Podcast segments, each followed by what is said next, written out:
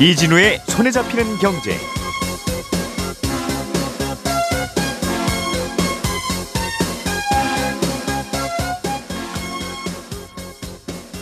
안녕하십니까 이진우입니다.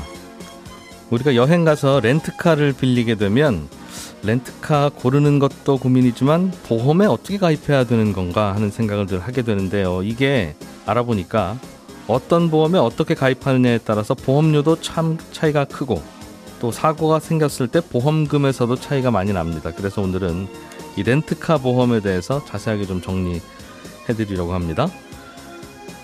서울 명동에 상가 건물에 빈 상가들이 작년에 비해서 꽤 많이 늘었습니다. 이건 중국인 관광객이 생각보다 덜 오기 때문에 그런 일이 벌어진 것일 텐데 빈 상가가 늘면 건물주들은 상가 월세를 내려서라도 어떻게든 빈 곳을 좀 채우려고 할 것 같은데 이상하게 월세는 별로 내려가지 않고 있다는군요. 어떤 이유 때문인지 짚어봤습니다. 최근에 시중은행에서 대출을 잘 안 해주니까 대출 수요가 저축은행으로 몰리고 있는데 정부가 저축은행의 대출도 규제를 하는 쪽으로 방향을 잡고 있습니다. 이 내용도 잠시 후에 함께 알아보죠. 8월 2일 월요일 손에 잡히는 경제 광고 듣고 시작하겠습니다. 오늘의 뉴스를 프로파일링 합니다. 평일 저녁 6시 5분 표창원의 뉴스 하이킥.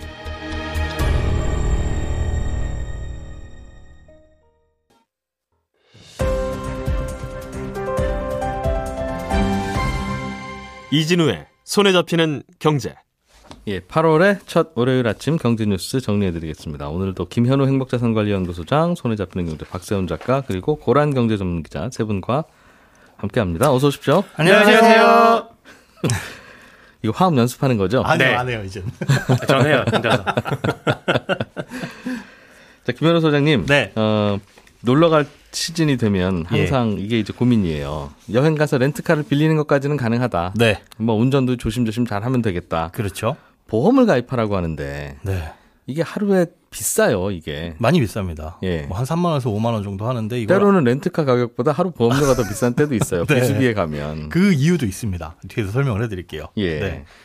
이게 렌터카를 우리가 빌려가지고 운전하다가 사고가 났을 때 대비하는 보험이 두 가지입니다. 자, 의무보험과 선택보험인데 의무보험은 사고 시에 상대방을 보상해 주는 거예요. 내가 사고를 냈다 그러면 이 피해자가 어딘가 이 상대방이 있을 거잖아요. 예. 어, 그를 보호해 주는 보험이고 이거는 이제 대여료에 포함입니다. 그거는 보- 가입 안 할 도리가 없다. 없습니다. 음. 가입할래요 말래요가 아니라 그냥 무조건 가입이고 네. 선택보험은 내가 빌린 이차 자차죠. 예. 어, 내 자동차 내가 운- 운전하던 자동차에 이 피해를 보상해 주는 보험인데 요거는 이제 고객님 하실지 마실지 선택하세요. 그리고 음. 종류를 여러 가지를 선택지를 줍니다. 예. 근데 이 두 가지 모두 자세히 봐야 되는 게요. 일단 의무보험. 어, 내가 음. 어떻게 선택할 수 없는 이 의무보험 먼저 설명을 드리자면 이게 업체에서는 법적으로 가입해야 되는 최소 한도까지만 해놓는 경우가 많이 있어요. 렌트카 회사가 예, 우리가 일반 자동차를 운전할 때도 의무보험이 있고 종합보험이 있잖아요. 예. 근데 의무보험은 그 영역이 굉장히 금액이 좁, 좁죠. 예를 들면 사람이 다치면 얼마까지? 1억까지, 어, 뭐 차가 다치면 얼마까지? 2천만 원까지 이렇게 되어 있는데 아, 거기에 딱 아슬아슬하게 낮은 한도만 가입해 놓는다. 네, 업체가? 사람에 대해서는 뭐 무한으로 해 놓는 곳이 많이 있는데 문제는 네. 대물 사고, 물건이 망가졌을 때, 상대방의 자동차를 망가뜨렸을 때, 요거를 음. 최소 2천만 원까지만 가입을 해 놓는 거예요. 법적 한도까지만. 비싼 차하고 좀 크게 부딪히면 보험으로도 감당이 안 되네요. 맞습니다. 그래서 그 부분은 이 가입을 하실 때 꼭 살펴보셔야 됩니다. 살펴보라는 건 살펴봐 보면 아이고 이게 작구나라는 거 알고 타라는 거예요. 아니면 뭔가 네. 요즘 올려주세요 하면 올려줄 수 있는 겁니까? 알고 타시는 수밖에는 현재까지는 답이 없습니다. 음. 그러니까 살펴보시고 아이고 이거 사고 나면 보상이 다 되는 건 아니구나.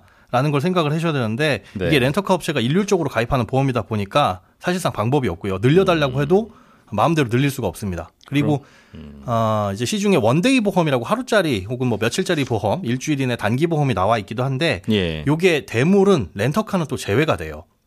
그러니까 사실상 음. 개인이 가입을 할 수도 없고 예. 또 자기 차량이 있는 경우에 이 다른 자동차 운전 담보 특약이라고 해서 네. 제가 남의 차를 몰다가 사고가 났을 때 상대방을 보호해 주는 보험이 있기는 합니다. 근데 그것도 렌트카는 또 제외가 됩니다.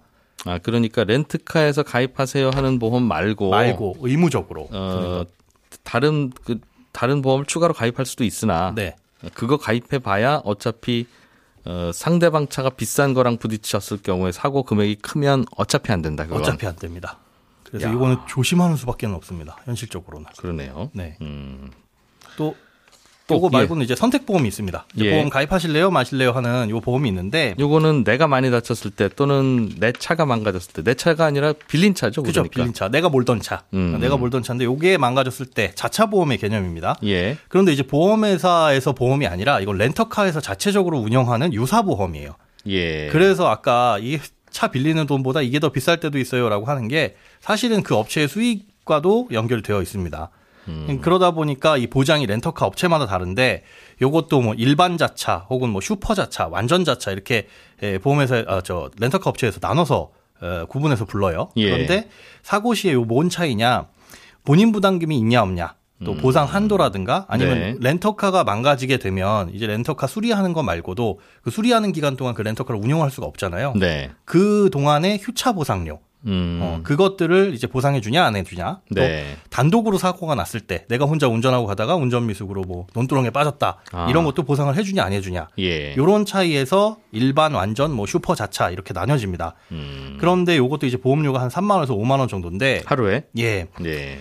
문제는 보상을 해주지 않는 면책사항이 업체마다 다르다는 겁니다. 그러니까 예를 들어서 이제 소카 같은 경우에가 아, 그런 게 이제 문제가 됐었는데요. 네. 12대 중과실이 전부 다 면책입니다. 즉 보상해주지 않는다라는 건데. 면책이라는 단어의 용어는 보통은 아유 다행이다 싶은 게 면책인데 네. 그런데 이게 우리가 소카가. 면책, 네. 회사가 면책이고 나- 우리가 책임. 예, 맞습니다. 아. 그러니까 보상해주지 않는다라는 게 쉽게 얘기해서 그 뜻인데. 12대 중과실로 사고가 나면 네, 그냥 이용자가 돈 다 물어줘야 됩니다. 맞습니다.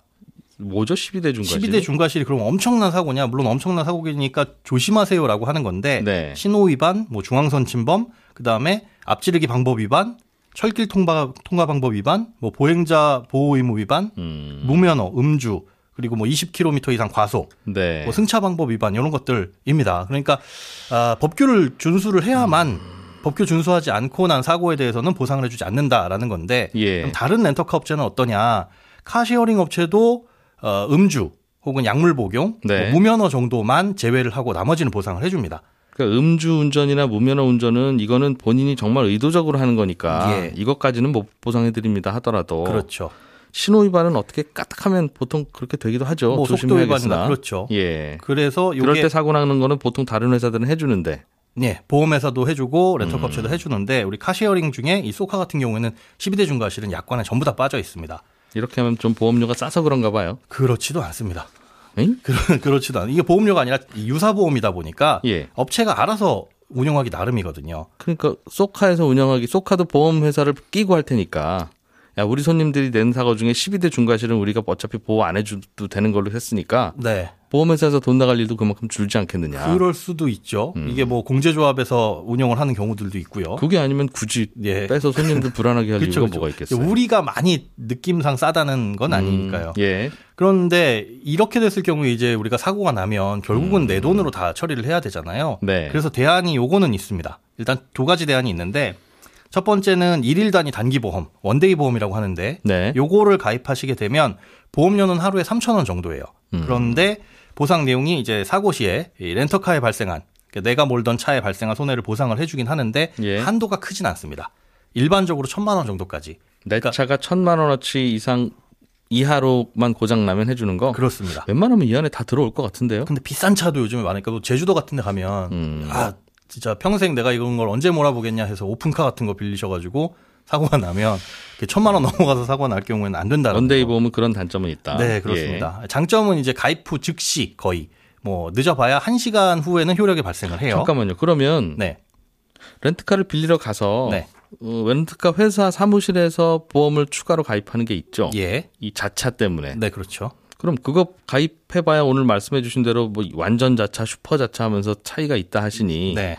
그러지 말고 그냥 one day 보험만 가입하면 어떻습니까? one day 보험 같은 경우는 외제차가 안 되는 경우도 있고 또 앞서 말씀드린 car sharing 같은 경우에 안 되는 경우도 있고요. 그리고 음. 한도가 천만 원으로 작고 그것만 됩니다. 그러니까 사람이 내가 안에서 다치거나 하는 그런 자손 자상에 대한 부분은 또 안 해주기도 해요. 그래서 예. 가장 좋은 방법은 혹시나 운전을 하고 내가 차를 갖고 계신 분들 같은 경우에 예. 아, 이 경우에는 다른 자동차 차량 손해 특약이라고 있습니다. 요거를 이제 가입하시게 되면 예. 내가 가입한 내 자차 보험 있죠. 예. 그거를 그대로 렌트카로 이전하는 확대시키는 개념입니다. 갑자기 렌트카가 내 차가 되는 거예요, 그럼? 그렇습니다. 보험사 입장에서 보면. 네. 그래서 음. 보상 한도도 대부분 내 차량 가액하고 동일하게 설정이 됩니다. 그러니까 제 차가 2천만 원짜리인데 음. 렌트하려는 차도 뭐 3천 아 렌트하는 차는 3천만 원짜리다. 네. 사고 나도 2천만 원까지만 보호를 해주는 뭐 그런 음. 개념이라고 보시면 돼요. 근데 요거는 한번 가입하면 며칠 동안이 아니라 그냥 그 자동차 보험 만기까지 유지가 되고 네. 어, 보험료를 보면 1년에 한 만 원 남짓이에요. 어, 이게 제일 좋네요, 그러면. 그렇습니다. 그런데 음. 주의하셔야 될 건 오늘 가입했다. 그러면 오늘 밤 12시부터 아. 그러니까 여행을 떠나시기 전에 미리 가입을 하셔야 되고 예. 어, 또 문제는 일부 보험사 같은 경우는 운영을 안 하는 곳들도 있고요. 음. 중간에 가입이 안 되는 보험사도 있습니다. 애초에 자동차 보험을 가입할 때 이걸 가입해야 되는 보험사도 있고 예. 보험사마다 보상 한도 그리고 휴차료 아까 그 음. 어, 렌트카 업체에서 이 차 운행하지 못하는 동안 그 손해 발생하는 거 보, 이 보상해 주세요 하는 휴차료도 그것까지도 해주는. 예 보상 여부가 다 달라요. 이게 어. 보험사마다 전부 다 달라서 제가 며칠 동안 취재를 해서 모든 보험사의 특이 사항을 다 조사를 해놔서 이걸 이제 홈페이지에 올려드릴 겁니다. 누구, 누구 홈페이지에? 어, 성경지 아, 홈페이지요. 성경지 네. 홈페이지. 감사합니다. 다 해놨는데 어떤 보험사는 제주도만 되는 곳들이 있고 되게 특이해요. 어. 그리고 이거를 가입하시려면 반드시 앞서 말씀드린 대로 다른 자동차 차량 손해 특약 가입하고 싶습니다라고 콜센터에 문의하시면 되는데 예. 상담원 분들도 잘 모르시는 경우가 있어서 모르시면 제차 물어보셔라. 예. 예, 하시면 가입을 하실 수가 있습니다. 일단 그럼 정리해 볼게요. 놀러 가서 네. 네. 렌트카를 빌렸어요. 네. 그럼 일단은 조심해야 된다. 네. 왜냐하면 그 보험에 가입은 당연히 되어 있을 텐데 네. 어, 한도가 2천만 원 정도까지밖에 안 될 수 있으니까 다른 차 다치는 건 네, 다른 차 다치는 거. 그건 옴- 뭐 옴쪽달싹 다른 방법이 없다. 다른 방법이 없습니다. 일단 조심하. 차라리 내 차를 좀 많이 고장 나는 게 낫다. 네. 그 말이죠. 예, 예, 맞습니다. 어. 그럼 내 차는 어떻게 하느냐 하면 렌트카에서 보장해 준다고 하는 뭐 비싼 보험 그냥 하루에 5만 원, 6만 원 하는 거 들어도 되는데 네. 그것보다 싼 게 두 가지 있다. 하나는 네. one day 보험, 그렇죠. 또 하나는 다른 자동차 차량 손해 특약. 차량 손해 특약. one day 보험은 그냥 새로 가입하는 거 하루짜리. 그렇죠. 음. 내 차가 없어도 가입할 수 있고. 누구나 가입할 수는 있는데 네. 이것도 많이 고장 나면 안 된다. 네, 천만 원까지만 된다. 내 천만. 원까지만 되니까. 그렇습니다. 근데 다행히 내가 다른 자동차가 하나 있다. 장롱 면허가 아니다. 예. 그러면 내 자동차 보험에 가입할 때 혹은 중간에라도 네. 너- 놀러 가기 하루 전날, 네. 적어도 하루 전날 다른 자동차 차량 손해 차량 특약. 손해 특약에 추가로 가입한다. 옵션을. 예, 그렇습니다. 어, 내 자동차 옵션을 추가로 가입하는 게 제일 마음 가장 편하- 편하네요. 저렴하고 어, 범위도 넓습니다. 음. 알겠습니다. 자동차 보험 가입할 때 다른 자동차 차량 손해 특약 네, 이름이 어렵죠. 음. 네. 이게 가입하지 말라고 하면 이렇게 이름 어렵게 만들어 놓은 거죠. 메모를 해두셨다. 다른 자동차 차량 손해 특약. 성경제 홈페이지에서. 이거 자세하게 이제 올려드릴게요. 보험사마다 그 특약의 내용이 좀 다르니까 네. 그걸 일일이 다 조사하셨다고요. 예. 저희는 고맙습니다만 과로하지 마세요. 박세훈 작가님, 네. 명동 가게에 공실들이 많답니다. 서울에. 그러니까 코로나19 때문에 아무래도 힘든 자영업자들 많을 테니까 어느 정도는 예상이 됐던 뉴스이긴 한데 네. 생각했던 것보다 공실률이 더 많이 올랐습니다. 한국부동산원에서 2017년부터 상가 임대 동향을 조사해서 발표하는데 네. 최근에 발표된 거 보니까 명동의 2분기 공실률이 43%예요. 음? 그러니까 10곳 중에 4곳 이상 지금 비어 있다는 겁니다. 그러니까 가게 주인들이 그냥 잠깐 문 내려놓고 장사 안 하는 게 아니라 네. 계약 끝났고 거기는 언제든지 임차인 새로 들어가려면 들어갈 네. 수도 있다는 게 비어 있는 43%? 겁니다. 네. 1분기에 38%였으니까 한 5% 포인트 는 건데 예. 이게 작년하고 비교해 보면 격차가 꽤 커요. 작년 1분기가 7.4%, 음. 2분기가 8.4%였거든요. 예. 1년 만에 공실률이 한 35% 가까이 확 늘어난 거죠. 이제 버티다 버티다가 관광객들 너무 안 오니까 네. 어, 그냥 문 끝나고 나면 다, 다 그냥 나 이제 더 이상 임 차 계약 안 할랍니다. 그렇습니다. 분들이 대부분이라는 뜻이네요. 네. 나머지 50%도 아직 계약 안 끝나서 그냥 내고 그렇죠. 있는. 네. 음. 그러면 이제 빈 상가가 있으면 지금은 좀 가서 싸게라도 좀할수 하고 내가 장사하면 다른 거라도 해볼랍니다 하면 네. 월세가 싸겠네요. 그게 아, 정상이죠. 그래야 될 것 같은데 예. 음. 안 그렇다는 게 오늘 이 뉴스를 들고 온 이유입니다. 그러니까 물론 어느 정도 내려가긴 했어요. 자료 찾아보니까 올해 1분기 명동 중대형 상가 이건 3층 이상짜리 예. 평균 임대료가 1제곱미터당 월 23만 원 정도 하는데 작년 1분기를 보니까 29만 원 정도 합니다. 예. 1제곱미터당 6만 원 정도 내려가긴 했는데 공실률 조금 전에 말씀드렸듯이 1분기랑 비교해 보면 30% 올라간 거잖아요. 공실률이 크게 는 거에 비해서 월세 하락폭은 꽤 작은 편이죠. 그러니까 공실률이 높아진다고 해서 건물주들이 월세를 내리고 그래서 공실률이 줄이고 있지는 않다는 겁니다. 그냥 네. 월세는 그대로 두고 비워두는 경우들이 꽤 많은 거죠.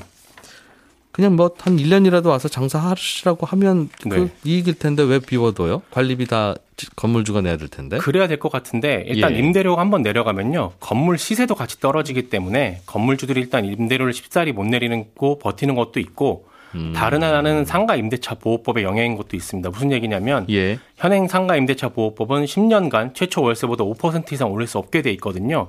월세를 한번 깎아주면 깎아준 그 월세를 기준으로 그 다음 계약 기간의 월세가 정해지기 때문에 아. 차라리 몇 년 정도 공실로 비워뒀다가 지금 받는 비싼 월세 받는 게 낫다라고 판단을 하는 겁니다. 그래서 비워두기 아깝다고 저렴한 월세로 세입자 들이면 10년간은 저렴한 월세만 계속 받아야 되기 때문에 그냥 공실로 두는 겁니다. 아, 그 상가 주인 입장에서는 한 1, 2년 참아보고 제가 받는 게 낫지. 네.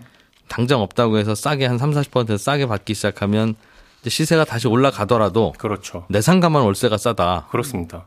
어. 법 때문에 못 올리니까요. 왜냐하면 한 번 들어오신 분은 10년간은 5%만 올리고 계속 보장해 줘야 되니까. 그렇습니다. 근데 이게 건물주들은 이렇게라도 버티면 되지만 예. 건물주들이 월세 안 내리고 그냥 공실로 두는 경우가 많아지면요. 장사하는 분들은 그보다 조금 더 싼 그러나 굉장히 제한적인 선택지 안에서만 장사할 수 있는 곳을 고를 수 있거든요. 예. 그러다 보니까 새 들어 장사하는 분들 입장에 더 힘들어지죠. 아, 그, 그러니까 이게 사실은 상가임대차 보호법이라는 게새 들어 장사하는 분들 보호하려고 만든 법인데 음. 이런 상황이 발생하면 이런 부작용들도 나타날 수 있는 것 같아서 즐거운 뉴스였습니다. 그러네요. 요즘 그래서 그래서 그래서 그런가요? 뭐 렌트 프리라고 해서 네, 월세가 원래는 천만 원인데 네, 이시세 받으면 아무도 안 오는데 네. 그렇다고 시세대로 어 받자니 한 400만 원만 받아서면 나는 상, 상황 좋아져도 계속 10년간 400만 원만 받아야 되니 싫고 음.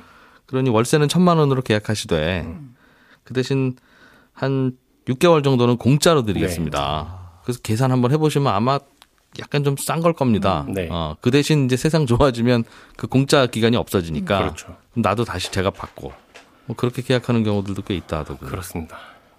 그렇게 하면 이 임대차 보호법하고는 좀 취지는 안 맞는 것 같은데.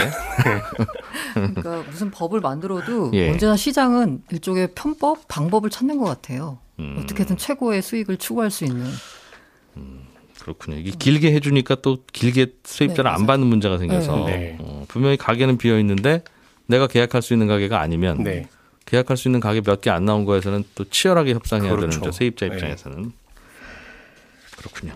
고란 기자님 준비해 오신 소식으로 좀 넘어가 볼까요?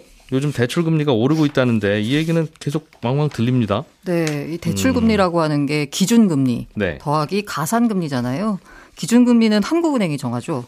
연내에 인상하겠다라고 하지만 여전히 0.5%고요. 예. 근데 가산금리는 두 가지가 있습니다. 하나는 그 대출자 개인의 신용도 혹은 뭐 담보 물건이면 그 물건이 어떻냐가 있고요. 두 번째인데요. 은행 내부 자금 상황 등을 반영한 은행 정책이 있습니다. 음. 최근에 금리가 올라가는 건요. 사실 은행 정책 때문이라고 봐야 됩니다. 은행 정책은 뭐가 달라졌냐라고 보면 금융당국이 대출 억제해라. 라고 계속 압박하고 있습니다. 은행을요. 예, 예. 그러다 보니까 특히 신용대출 금리에 영향을 주고 있습니다. 어, 두 가지로 나눠보면 가계대출을 주택담보대출과 신용대출 나눠볼 수 있을 텐데요. 주택담보대출 같은 경우에는 앞서 말씀드린 대로 그 한은에서 연내 금리 올리겠다라고 하니까 예. 시장금리가 약간 올랐어요. 음. 약간 올랐는데 0.06%포인트, 0.1%포인트 얼마 안 올랐습니다. 예. 그렇기 때문에 주담대가 오른 거는 사실 개인 입장에서는 그닥 크지 않거든요. 근데 많이 오른 게 바로 신용대출입니다. 앞서 제가 금융당국이 대출 억제라라고 말한다고 했잖아요. 예. 그러면 주담대 같은 경우에는 아예 그냥 신규 승인을 안 해줍니다. 대출 그냥 안 해주는 거예요. 음, 그 대출 안 해, 장사를 안 해요, 은행들. 네네. 대신 그리고 신용대출 같은 경우에는 음. 금리 인상과 함께 한도 축소에 나섭니다. 그러니까 예. 신용대출 같은 경우에는 이 가상금리를 막 붙일 수 있잖아요. 음. 은행들이 신용점수에 따라서 1에서 2%포인트 정도 붙이는 거예요. 음. 실제로 그 신용대출의 기준금리가 되는 그 금리는 별로 안 움직였습니다.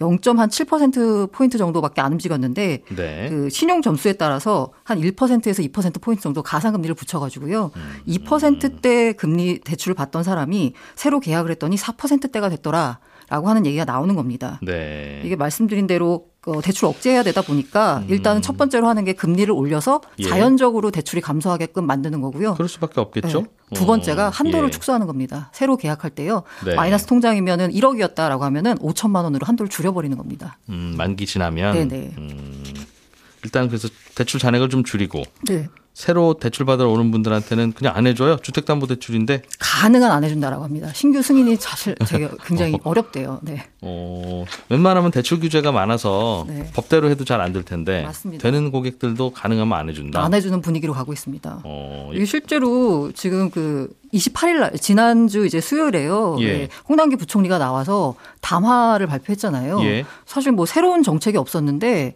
그냥 열심히 하겠다 이런 얘기였잖아요. 음. 근데 그 와중에 이제 은성수 금융위원장도 같이 나왔습니다. 관계부처 예. 장관으로서 나와서 한 얘기가 뭐냐면 사실 가계대출 증가할 목표치가 올해가 5에서 6%거든요. 음. 근데 상반기에 8%였습니다.